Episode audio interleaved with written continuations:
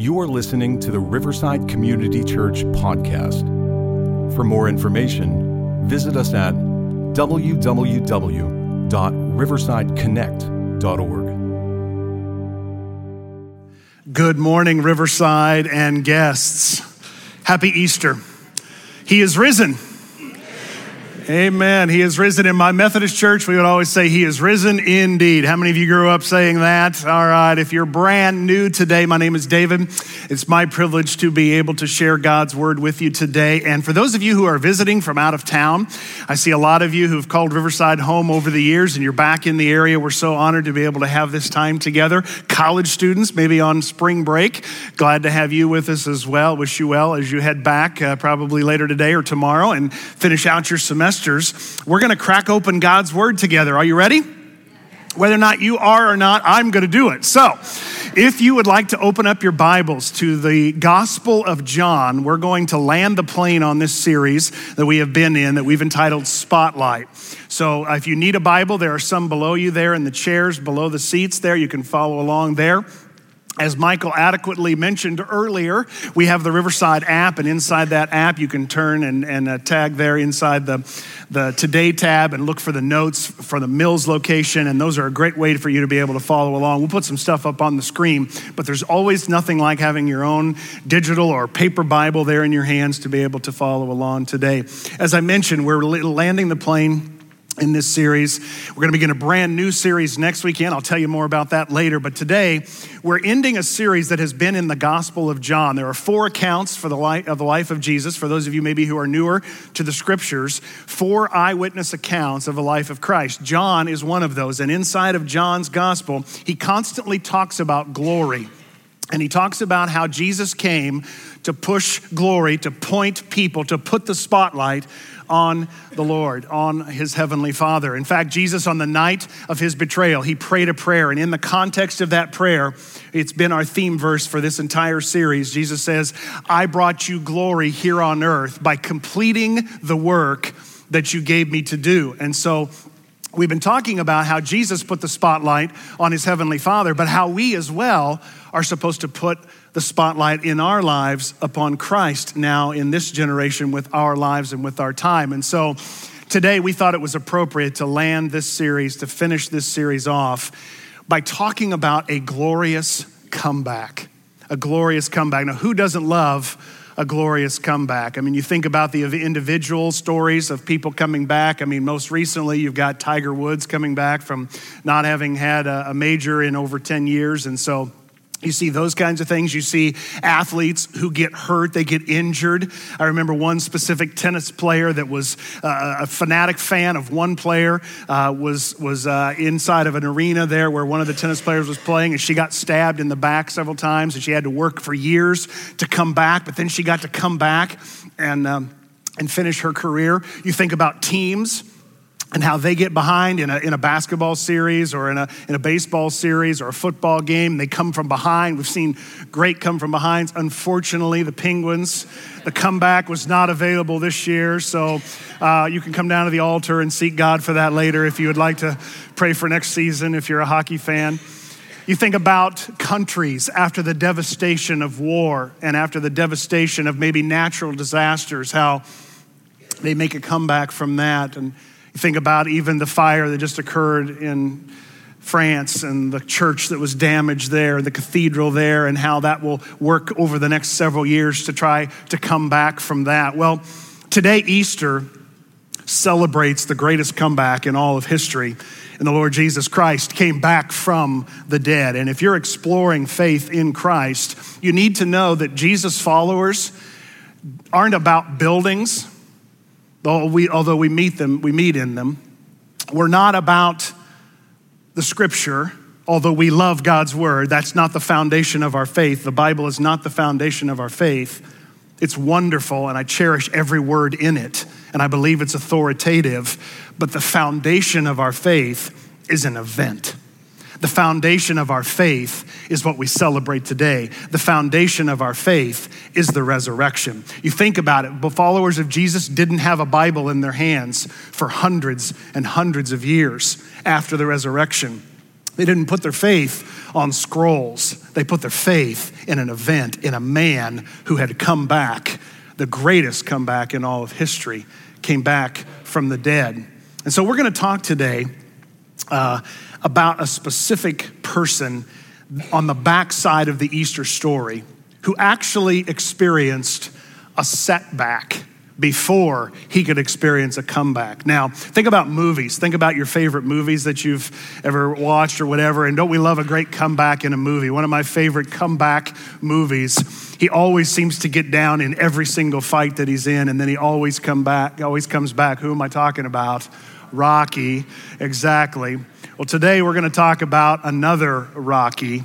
We're going to talk about the Apostle Peter and how he experienced, because of the resurrection, though he had had a setback, he experienced a glorious comeback. Not because of how great he was, but because of Jesus and Jesus' glory. So, what is the anatomy of a glorious comeback? Let me tell you just a little bit about the Apostle Peter. He didn't uh, start out as an apostle, he was called by Jesus. He's actually from Capernaum, which is in northern Israel. In fact, for those of you who call Riverside home, you know that I was just in Israel with a group of Riversiders just a couple of weeks ago, and I stood at the very house that we believe where Peter lived. There's enough archaeological evidence and enough evidence there in Capernaum to lead us to believe that we know where Peter's house is. In fact, there's a church built over the top of it, but you can see down in through the archaeological digs what Peter's house would, would have looked like, where Jesus actually healed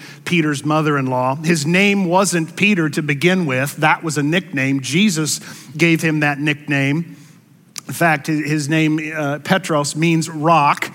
In Aramaic, it's Cephas, which means stone, but his given name was Simon. But Jesus saw him and he said, Hey, long before Sylvester Stallone comes on the scene, you're going to be the original Rocky. So if we were to nickname him today, that's kind of who he would be. He was a fisherman. He was very much kind of a, uh, an impetuous man. In fact, I heard one commentator say that Peter may have been the first person ever to truly be born with a foot shaped mouth. He was always sticking his foot in his mouth. He was passionate, but yet he was also a bit hot tempered. He got into trouble some over the years. But the comeback that we're going to see today as we look at John 21 shows us so clearly how Jesus puts the spotlight upon the life who is being transformed so that that life can then put the spotlight on him for the rest of his life and how he brings his glory to bear, not just in Peter's life, but in our lives. And so today, if you came into this place skeptical about faith, but you've been invited because you know you're going to an Easter celebration later, I'm so glad you're here. If you're convinced and you're all in, I'm so glad that you're here. And anywhere in between, I'm so glad that you could share this time with us today as we unpack these verses. If you're searching, if you've lost something along the way, if you've experienced a setback, maybe even this week or recently, then you need to know that Jesus wants to help you to have a glorious comeback in your own life. Because of the resurrection, there is no setback from which you can come back. And I've looked into the eyes of many of you. Setbacks always come in the form of loss. And as I look out here and I think about the setbacks that we've experienced together over these last 13 years that this site has been in existence and the, the 20 years I've been able to be on staff at this church, I've seen so many of you as you've experienced the setbacks. You've lost your job, You've lost your sobriety, your spouse. You've lost maybe a baby along the way. You've lost your money. You've lost your marriage. You've lost your health. You've lost your hope. And in the middle of all of that, you need to know how do I come back from that? And the story that we're going to look at here today depicts a man who had been on the inner circle of Jesus. He'd been as close to that inner circle He'd been in, in some very specific moments. In fact, he was in the moment when Jesus asked, Who do you say that I am? Peter's the guy that said, I'm, You're the Christ, you're the Son of the living God. And he's the one right there in Capernaum where he, he made that confession. And Jesus said, Hey, I'm going to build my church on that confession. And the gates of Hades, the gates of hell, will not be able to, prevail against it. And so, this is a guy who's been as close as you could be, but yet the night before Jesus is crucified, Peter, the rock, crumbles into rubble. And he had the first major setback. But Jesus, on the post resurrection side, allows him to have a glorious comeback. So we're going to look at John chapter 21, as I mentioned. Jesus has resurrected. He's already appeared to his disciples. Peter knows he's alive, but there's no doubt this sense of this denial is still hanging over his head. The guilt and the shame of that, that distance that he must have felt from Jesus. We don't know how long exactly that this encounter happens, but he was desperately in need of a comeback. And here's what it says. We'll pick it up in verse 1 of John 21. Jesus appeared again to his disciples by the Sea of Galilee. Let me just stop and just share a little bit because I literally have been on the shores of Galilee and I got to actually do a little teaching on a boat in the Sea of Galilee, on the Sea of Galilee. So uh, I just got this, this will let you see this is the northern area there of Galilee and where, where that is in relationship to Jerusalem in the south. You'll see Capernaum, you'll see the Galilee in there in the, in the north. This is the boat uh, uh, this, is, this is what it looks like. So you can see there how the whole look, the, the look of Galilee is, and you can see all along the shoreline there. Let's continue on. It happened this way. I'm going out to fish, Peter told them. Now, who's he talking to? He's talking to the inner disciples, those, that core of 11 that were left. Thomas was there, the scripture tells us. Nathaniel was there. James and John, perhaps uh, Peter's brother Andrew was there as well. And they said, We'll go with you because when, you've, when you don't know what to do, you go back to what you've done. And so they go back to this life of fishing in this moment. And so they went out and they got into the boat, but that night they caught nothing. Let me show you the boat that we went on with the group of folks. And if you were there with me, you remember oh so well. It was a beautiful day that day. I got to do some teaching, as I mentioned there, and read some texts and, and look out and see from the viewpoint of what that must have been like on the day that Jesus first encountered Peter. We'll talk about that in just a few moments. It says that early in the morning, Jesus stood on the shore, but the disciples did not realize that it was Jesus. He called out to them, Friends, haven't you any fish? No, they answered. He said, Throw your net on the right side of the boat and you will find some. I just imagine Jesus smiling because what you're going to see as you walk through these verses is that there are flashbacks. In fact, there are three very vivid flashbacks that must have been going in my mind through Peter's mind as this encounter is happening. And we're going to look at that because that forms the anatomy of a glorious comeback. So Jesus says, You're going to find some. When they did, they weren't able to haul the net in because of a large number of fish. Now, let me just pause and just say real quickly Pastor Donnie, our student ministry pastor, for those of you who, who don't know him, he always makes fun of me when I travel because my social media pics are often of food.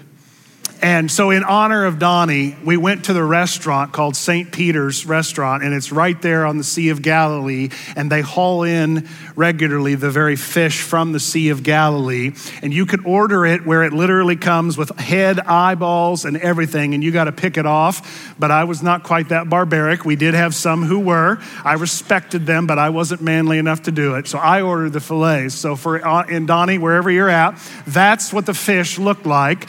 Probably not how they were eating it then, but that's the fish that comes right out of the Sea of Galilee. And so you get the large number of fish. Then John, the, the one who's writing here, said to Peter, It's the Lord. And as soon as Peter heard this, he does exactly what you would expect Peter to do. He just instantaneously jumps into the water, which again is going to connect to a previous story, the other disciples followed in the boat, towing the net full of fish, for they were not far from shore, about a hundred yards. When they landed, they saw a fire of burning coals. That's going to play into our story as well here today. Very, very poignant moment in history. There were fish on it and some bread. Jesus said to them, Bring some of the fish you have just caught, come and have breakfast. And then Jesus took the bread and gave it to him, and he did the same with the fish.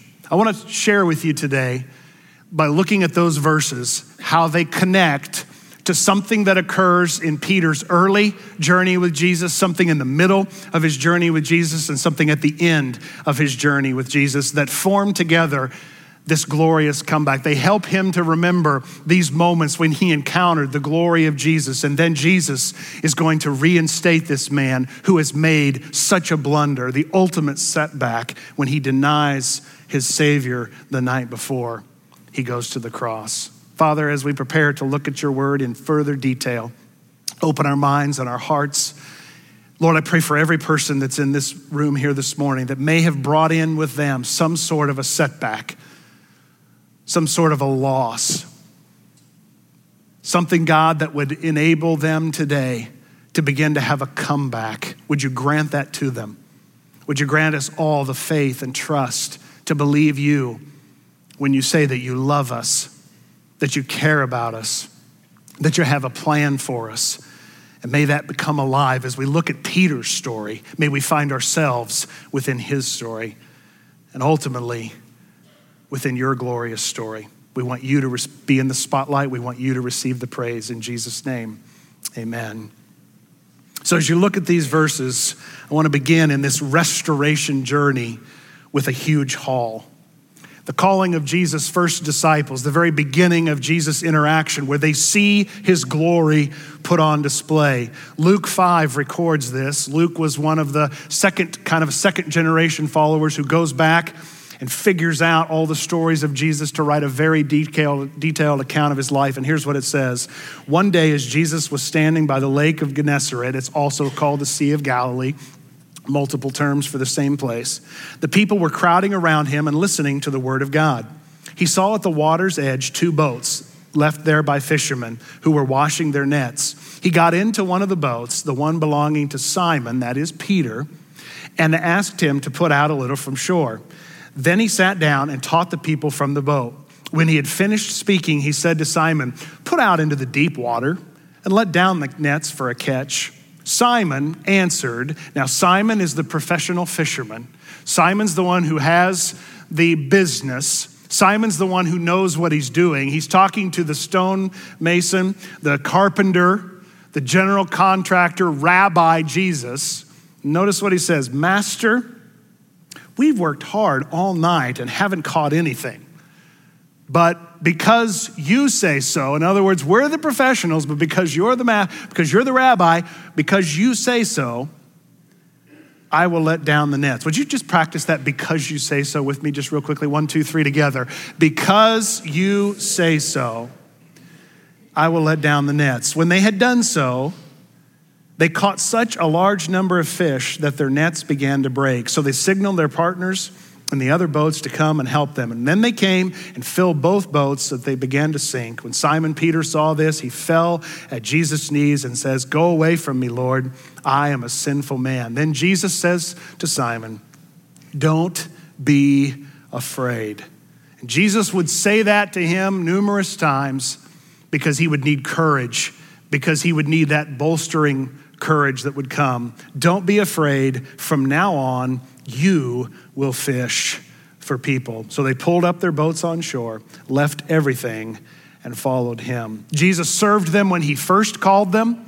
Jesus served them throughout his ministry on the sea afterwards. He's there on the sea. He's already got a fire going, he's already got the fish prepared. He's serving them then. Even the night of his betrayal, he gets down on his hands and feet and he washes their feet, serving them. He says to Peter, because Peter agreed, because Peter obeyed, because he said so, he did so, and then he received that. Because of that, he was primed to be able to connect the dots later when he finds himself in need of a glorious comeback.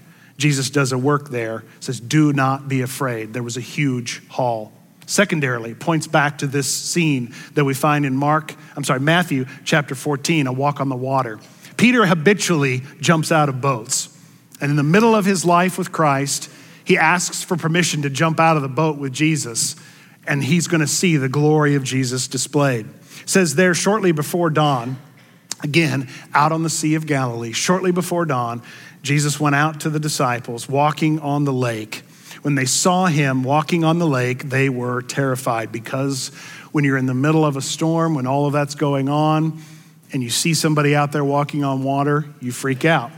It's a ghost, they said, and cried out in fear. But Jesus immediately said to them, Here it is, take courage. In other words, Peter, guys, don't be afraid. It is I, or I am. He's linking himself with the Old Testament great I am. Don't be what? Afraid. Lord, if it's you, Peter says, Lord, if it's you, tell me to come out to you. In other words, Lord, if you're in this, if that's really you, Tell me to come out to you on the water. Come, he said. And Peter got out of the boat, walked on the water, and came toward Jesus. Now, we're really critical of Peter and what happens next, but I would submit to you that he's the only one who got out of the boat that night. But when he saw the wind, when he was afraid and beginning to sink, cried out, Lord, save me. Lord, save me. And if you find yourself in the middle of a setback today, those are some of the most powerful words you can express to your Heavenly Father. Father, save me. I need help. Maybe the setback's your own fault. Maybe the setback is something else that has happened to you from external circumstances. But whatever it is, Lord, save me is always the best way to start out. To acknowledge your dependency, to acknowledge His supremacy over a situation. Immediately, Jesus reached out his hand and caught him. You of little faith, he said, Why did you doubt? In other words, Jesus desperately wants for them to get to the place where they will trust him implicitly and trust him explicitly. And when they climbed into the boat, the wind died down. Then those who were in the boat, notice this, what did they do? They worshiped him. Because that's what you do when God gets into your boat, when he's in the middle of the setback and he's there with you. And you see his glory displayed and the power of his supremacy over the wind and the waves and all of creation. And they said, Truly, you are the Son of God. Here in this story, as the glory is displayed, it's the invitation for us to have courage and to trust Jesus. And then that fateful night, there's the fireside disaster. It actually happens after Jesus has been in the upper room. And I stood with a group of others from Riverside just a couple of weeks ago in that place where they think that Jesus was in the upper room. And we get to read the texts that describe what happened in those moments. And then from there, Jesus leaves the upper room and he goes down through the city and he crosses over the Kidron Valley and he goes into the Garden of Gethsemane. And he's there and he's praying and he's seeking his Father. And I stood in the garden and I imagined what that must have been like as he was on his knees, sweating. Luke tells us as great drops of blood, as his sweat and his blood, and the vessels burst. It's called hematidrosis. And he's literally sweating in the garden. Judas shows up and the guards come and they take Jesus away and they go back up through the Kidron Valley and around the Temple Mount and up to Caiaphas's house and they found archaeological evidence of exact place where Jesus was that night and the Caiaphas's house was right there. In fact, today there's a church built on top of it to memorialize that place. Jesus ends up there and he's hidden in, away in a dark dungeon in the over hour, over the overnight hours. And he's praying and he's ready to head to the cross. And Peter and John follow him, and John somehow has access to this inner circle. Peter's left on the outside, warming himself around a fire. And in that time frame, Peter denies Jesus. Look at it in John 18. Peter and John were following Jesus. And then the accusations begin because when you're from Galilee in the north, you have an accent that the southern, southerners in Judea notice. You aren't one of those man's disciples, too, are you? A servant girl asked Peter. He replied, I am not. And he's asked by others there around there. And another time he says, I don't know what you're saying. I don't understand what you're talking about. Another time he said, Woman, I don't know him. He even swears an oath. He even calls down uh, promises that he's not even supposed to do right there in that moment. says it was cold, and the servants and the officials stood around a fire they had made to keep him to keep warm. Peter was also standing there with them, warming himself. And as you're in that place and you're imagining Peter around the fire, he's warming himself. They brought Jesus up out of the pit and they're having this accusation time, this, these mock trials before Annas and Caiaphas and the rest of the Sanhedrin that are there at his house. And they're condemning Jesus to death. And in the middle of that, as Peter is over there from a distance away, says the Lord turned after Peter had made that final denial and looked straight at Peter. Then Peter remembered the word the Lord had spoken to him before the rooster crows, before the temple crier, before the person who would blow the trumpet at a specific hour, noticing the change in the guard and the change in the temple uh, priests, the temple crier, before the rooster crows today, you will disown, you will deny me three times. And he went outside and wept bitterly. The stains of that disloyalty are still on Peter. Yes, the Savior has been resurrected, but they've not yet had a conversation that they so desperately needed to have. Because in that moment, the last scene around a fire that Peter had had that we have record of was when they locked eyes and he had denied his Savior. Now he's gone to the empty tomb. Jesus has been appearing to them over the course of 40 days, and at some point, now Jesus finds himself on the shore of Galilee, and Peter is running through the water. Having had those moments where he remembers Jesus and help, having the huge haul of that fish the first time, he knows it's him. He jumps out of the boat just like he did that night that Jesus helped him to walk on the water. He runs up to the shore and they begin to have a meal together. And then Jesus says, Peter, come over here. We need to have a talk. Because Jesus knew what was about to happen, but Peter was still carrying the guilt, the stain of his disloyalty. And Jesus knew that if he was going to build his movement upon Peter's leadership, and upon the rest of the disciples, he knew that something had to happen. Peter needed to have freedom from the guilt and the shame that he was carrying. They needed to have a comeback, he needed to be restored. And so, listen to the conversation. Jesus each time asks him, Simon, Peter, do you love me? And, and he says, Yes, I do. Lord, you know that I do. And that happens three times. And each time, Jesus says, once he says, Feed my lambs. The next time he says, Take care of my sheep. The third time he says, Feed my sheep. Then Jesus says this Very truly I tell you, when you were younger, you dressed yourself and went where you wanted. But when you are old, you will stretch out your hands, and someone else will dress you and lead you where you do not want to go. Jesus said this to indicate the kind of death by which Peter, notice this, would, help me out, glorify God. Then he said, Follow me.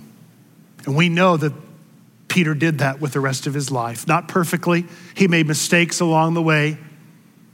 But Jesus, follow, uh, Peter followed Jesus the rest of his life until in about AD 64, his arms were stretched out and he was crucified under the reign of Emperor Nero. And he was so honored and also felt so convicted to be dying in the same way that his Savior was, and that his Savior had, that he asked to be crucified upside down. And history tells us that his wife was there as well. And when she was being crucified, he said, Remember the Lord. And in his life and in his death, he had a glorious comeback where his life would point people would put Jesus in the spotlight, not because of how great Peter was, but because of the resurrection. The setback did not have to define him, and your setbacks and mine don't have to define you. And maybe no one else knows about your setbacks. Maybe it's just you and your secret hidden sin, your secret hidden mistakes, your choices that have led you to a place where you, like Peter, perhaps feel distant from God.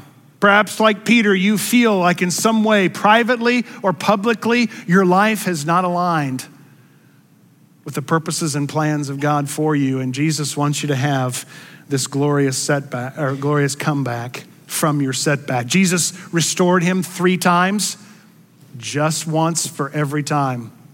You see three denials, three confessions, and three commissions from Jesus. And he freely, fully restored Peter. And by his actions, Jesus that day is saying to him, Peter, for the rest of your life, you don't serve God for redemption, you serve him from redemption. And the same is true for you and I today.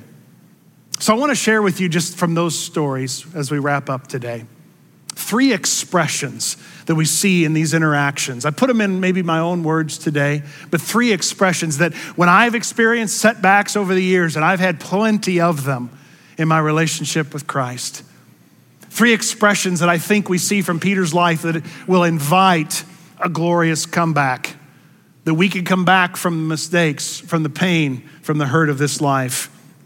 The first one comes from out of that first story Jesus because you say so, I'll trust you.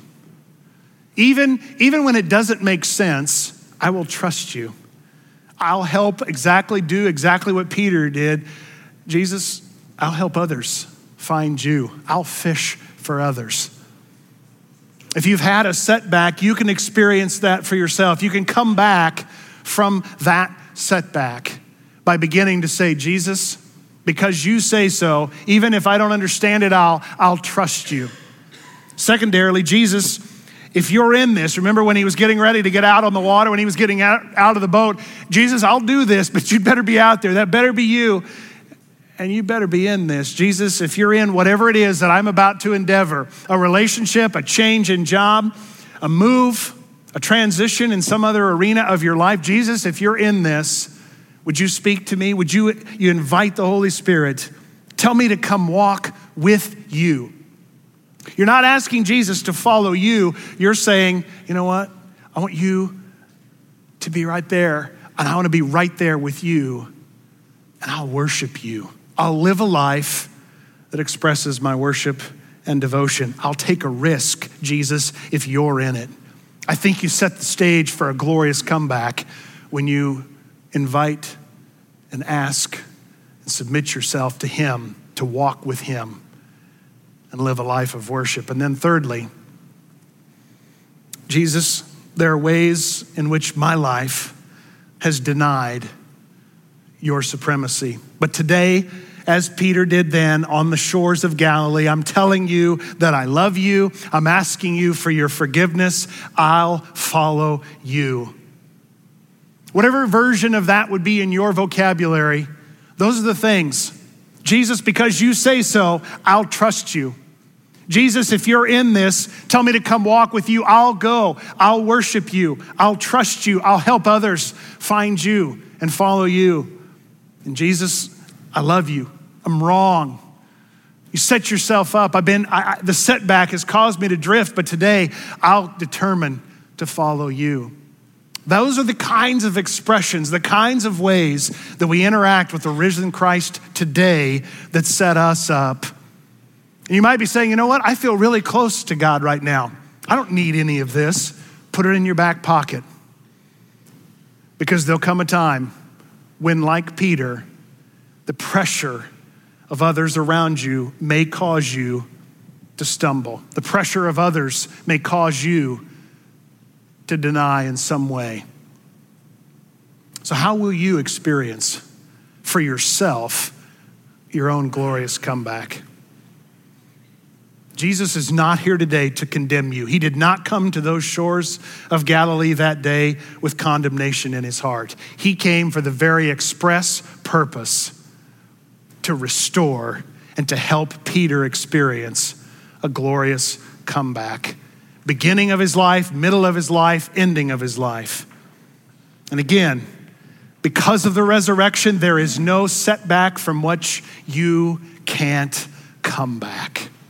Now, Peter walked away from that shore that day and he began to follow Jesus free from the guilt and free from the shame that he carried.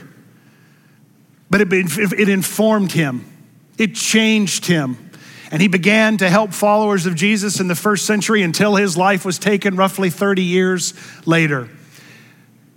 But he left two letters that were penned to early believers that express the gratitude and the glory and the spotlight of a person who's been changed by Jesus and his glory. So I want us to end, and I want to invite you in honor of the Word of God to stand with me. And I want to read, I think it's a very fitting way for us to end today before we begin to sing some more. And it's a very fitting way for us to end this series that we've been in, for us to see through this set of lenses how this comeback impacted Peter.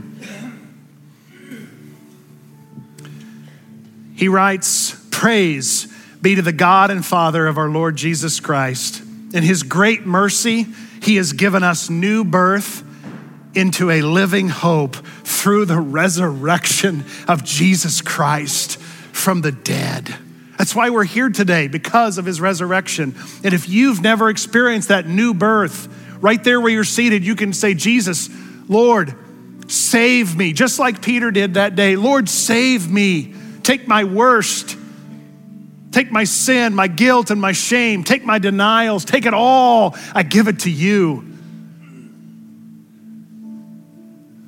He's given us that new birth into an inheritance that can never perish, spoil, or fade. This inheritance is kept in heaven for you, who through faith are shielded by God's power until the coming of the salvation that is ready to reveal, be revealed in the last time.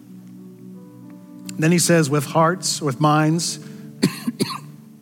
that are alert and fully sober, set your hope on the grace to be brought to you when Jesus Christ is revealed at his coming. He's coming back. And I stood just two weeks ago on the Mount of Olives where it says that Jesus himself will return, where he said, I will return and I will come through the very same gate, that eastern gate, that golden gate. I will come in and I will return to set up my kingdom. As obedient children, do not conform to the evil desires you had when you lived in ignorance. But just as he who called you is holy, so be holy in all you do. Grow in the grace and knowledge of our Lord and Savior, Jesus Christ. And would you please read this last sentence and notice our theme word for this series together. To him be glory both now and forever. Again, to him be glory both now and forever. One more time, to him be glory both now and forever. Amen. Jesus, we close this series, we close this time of studying your word by declaring your glory, your supremacy, your majesty.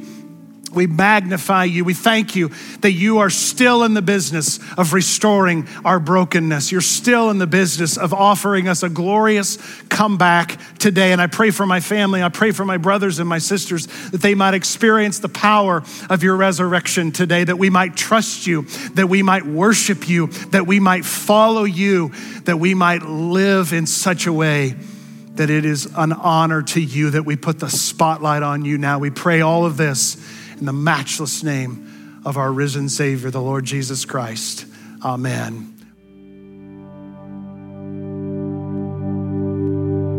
Thank you for listening to the Riverside Community Church podcast. For more information, visit us at www.riversideconnect.org.